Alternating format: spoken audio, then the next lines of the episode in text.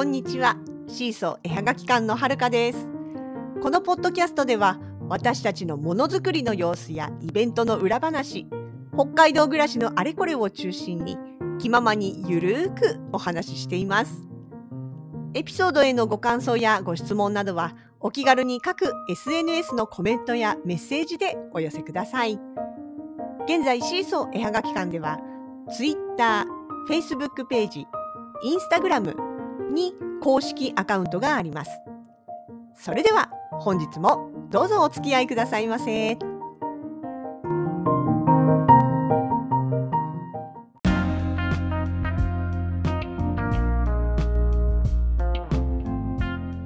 2022年1月の28日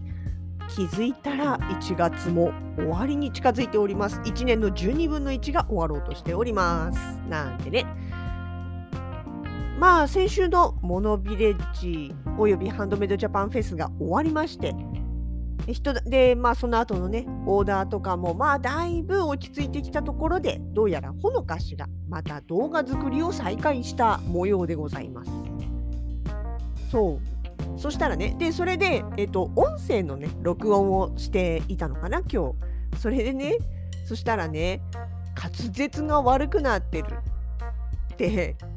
訴えてました。なんかね頬の筋肉が落ちてるっていう言い方をしてたんですよね。もともとはまあ皆さんもご存知かとは思うんですけれども今もね別にそんな衰えてもないけどあの滑舌ほのかさんって普通に滑舌もいいしまあ声質もね通りやすくって聞き取りやすい喋り方の人だと私は思ってます。なぜ私がねあの聴覚情報処理障害の疑いがあるっていうのもあってあのね滑舌があんまり良くない人だとねほんと電話聞き取りづらいんですよ。対面であればまだ、まあ、今マスクだからあれだけど口元を見たりとか表情を見たりとかでこう判断できるんだけど電話はね本当にねあの滑舌悪い相手だとねもう失礼なくらい聞き直しちゃうことになるんですよね。まあそんなんで私的にはあのほのかさんの喋り方は非常に助かる声質的にも滑舌的にも非常に助かる声質なんですけれども。まあでもうんあのしばらく喋ってないと衰えるっていうのはすっごくわかります。ただでさえねあの衰えてきてて、まあ、多分それはその年齢が進むことによる筋力の低下っていうのもありますしあとはやっぱり対面販売が減ることによってあのなんていうのかな要はさ普段会う人たち日常的に顔を合わせる人たちでしかもそんなに騒がしくないところで話す人たちとばかり話しているとそんなに滑舌よくなくても声を張らなくてもちゃんと伝わっちゃうんですよね。まあ割っちゃうって悪いわけじゃないけどでも伝わっちゃうんですよだから意識しないでもいいというかだんだんだんだんこうね口先だけでというかそのはっきり口を動かさずにもうブルブルブルブルってこう「でなんとかだよね」みたいなそういう喋り方でなんとかなっちゃうんですよねただそれが本当に私もそうなんですけど気がついたら衰えてるんです口周りの筋肉が。表情にも影響してきますしね。強いて言えばいろいろな部分に影響してくるんで全然ちっとも良くないことなんですけどね。そう。あのそもそもですよ。私がこのラジログっていうポッドキャストを始めたきっかけの一つが自分の滑舌の低下だったんですよね。まあ、あの昔は本当昔はっていう言い方あれだけど昔は本当ねあのなんていうのかなマシンガントークと呼ばれるダダダダダダダダダとこう続けざまに打ち込んでくるんだけれどもちゃんとはっきり聞き取れるみたいなっていう喋り方をする特徴特徴があったんですよね私ね。失礼。そうそれがさまあある意味自分でも自慢だったわけです。ところがさそうあのこの滑舌の部分だけじゃなくてねなんか気がついたら昔できたことができなくなるっていうのがポツポツポロポロいろいろと出てきているわけですよ。例えばキーボード。あのパソコンのねパソコンのキーボードのミスタッチが増えたとかさ。あと漢字とか得意だったはずなのに読みはともかくとして書きがね書けなくなってるとか。あとは柔軟とか腹筋とかね。そう。あの私あの柔軟は正直得意じゃないんです。もともと体硬くって中学生高校生の時でさえ前屈した時にあのいわゆる数字がマイナス要は床に手がつかないみたいなことっていうのが普通にあるくらい体前方向には硬かったんですよね。なんだけど、まあ、体勢的に言えばいくつか得意な体勢はあってでそうその一つがねあのあれです、えっと、床に座っお尻をつけて座ってで膝を両膝を外側に向けてかかと同士をくっつける。まあ、ぐらっていうかねあぐらは足もその、あの、足組んじゃうけどそうじゃなくてあぐら的な感じなんだけどあの足の裏同士をぴったりくっつけるような体勢をとってでそこからぐっと体を前に倒した時にあの顔面が普通にそのかかととか足にくっついたんですよ。そのくらい全然平気で曲がれたんですよね。なんだけど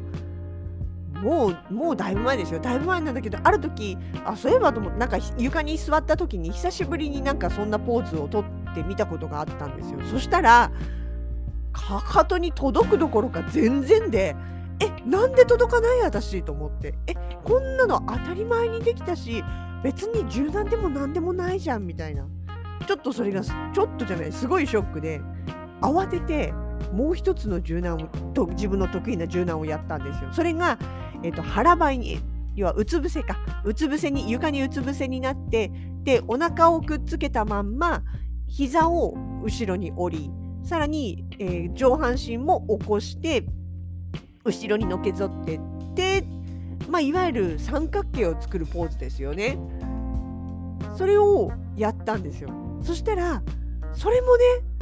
昔はそうやってやった時にかかとの裏と自分のこう頭っていうのがべったりくっついたんですよ。何の苦もなく。クククククってこう反ってって体を反らして足も曲げてったら普通にペターンって自分の頭に足の裏がくっついたんですよ。それがくっつくどころかいくらつま先伸ばしたってかすりもせんわっていうくらい主に上半身そうですね背中側の柔軟がいつの間にか全然なくなってたんですよ。そういう柔軟がなくなるっていうこともあったし、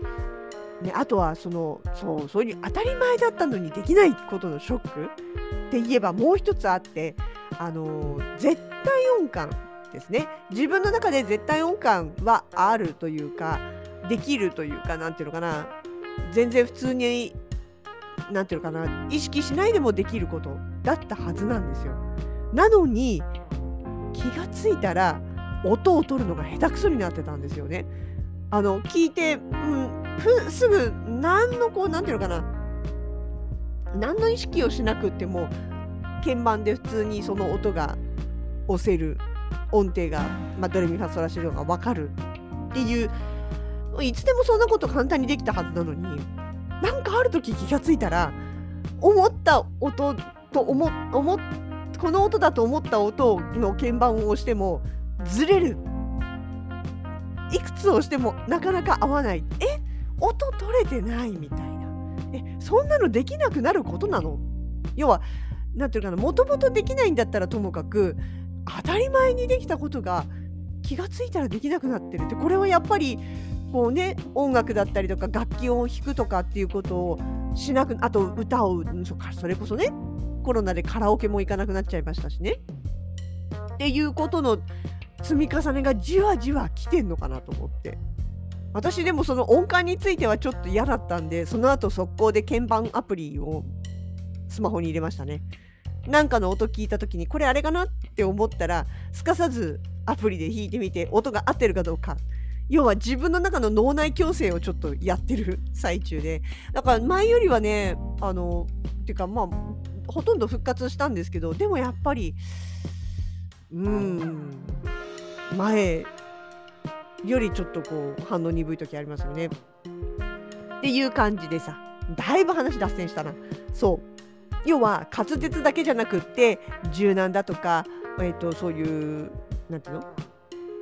絶対音感とか今まで当たり前にできたことができなくなっているっていうねこのね、まあ、やらないことによるブランクとそれから年齢と、まあ、両方相乗効果悪い相乗効果だと思うんですけどね。いやでもさ本当そうそういういろいろできなくなってからの滑舌。これもさそれこそあれですよ。私にとっては衰えたらもう自分のアイデンティティなくなるっていうばっかりの勢いで。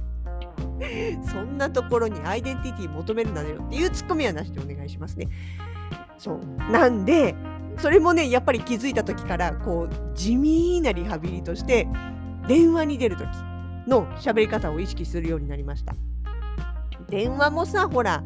今時さスマホにしろ固定電話にしろ感度いいですから別にそんなでねうるさいとこで喋ってるんでもなければ正直口先だけで「あもしもしはるかです」「あどうもこんにちは。お元気ですか?」みたいな感じで喋っちゃっても全然聞き取れちゃうんですよね相手の方もね。なんだけどそれをやってると本当に本当にほっぺたとかあの私的に言えば下の筋肉ベロ。ベロの付け根の部分の筋肉の衰え著しいなと思って。あちなみにでもあれですよ。ベロの筋肉落ちると嚥下障害を起こしやすくなりますからね。あのいわゆる誤嚥性肺炎じゃないけどさ水とその固形物とかとかをまあ何て言うかな飲み込んだりする時の動作がうまくいかなくなる。嚥下障害。お年寄りが結構病気になる原因のきっかけですよね。なん原因のきっかけって変な日本語だな。そうそうそう。なんで、あの、滑舌云々とはまた別個にしてもですよ、あの、下のベロの筋肉は衰えさせない方がいいですよ。えー、っていうのは置いといて、そうそう。なんで、そう、だからね、え、ー、と、滑舌をちょっとでも取り戻そうと思って喋るときに電話から始めた。で、その後人と話すときも、例えば対面販売だったりとか、まあ、そうじゃなくても普通の打ち合わせだったりとか、何だったりとか、えーとさらにもうなんかボソボソ言っても伝わっちゃう自分の家族に対してであってもなるべく口をはっきりと動かして意識して舌も動かして喋るようにしています。それ多分毎日少しずつやってるというかそれを習慣化することでだいぶ復活できるんじゃないかなと期待してやってるわけなんですよね。まあそれの延長線上にこのポッドキャストがあるわけでございましてえなんで、だからぶっちゃけて言えば、あれですね。このポッドキャストは私のリハビリですね。そうです。私のリハビリ。昔のようなマシンガンな喋り方からね、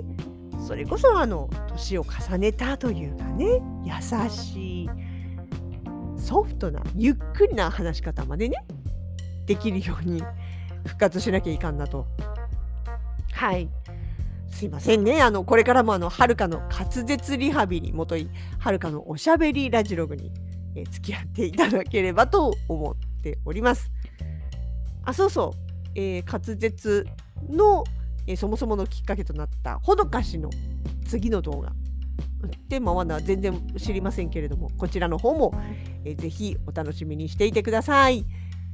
動画出来上がってアップロードされたらきっとまたここで喋らせてもらうと思います。ではでは。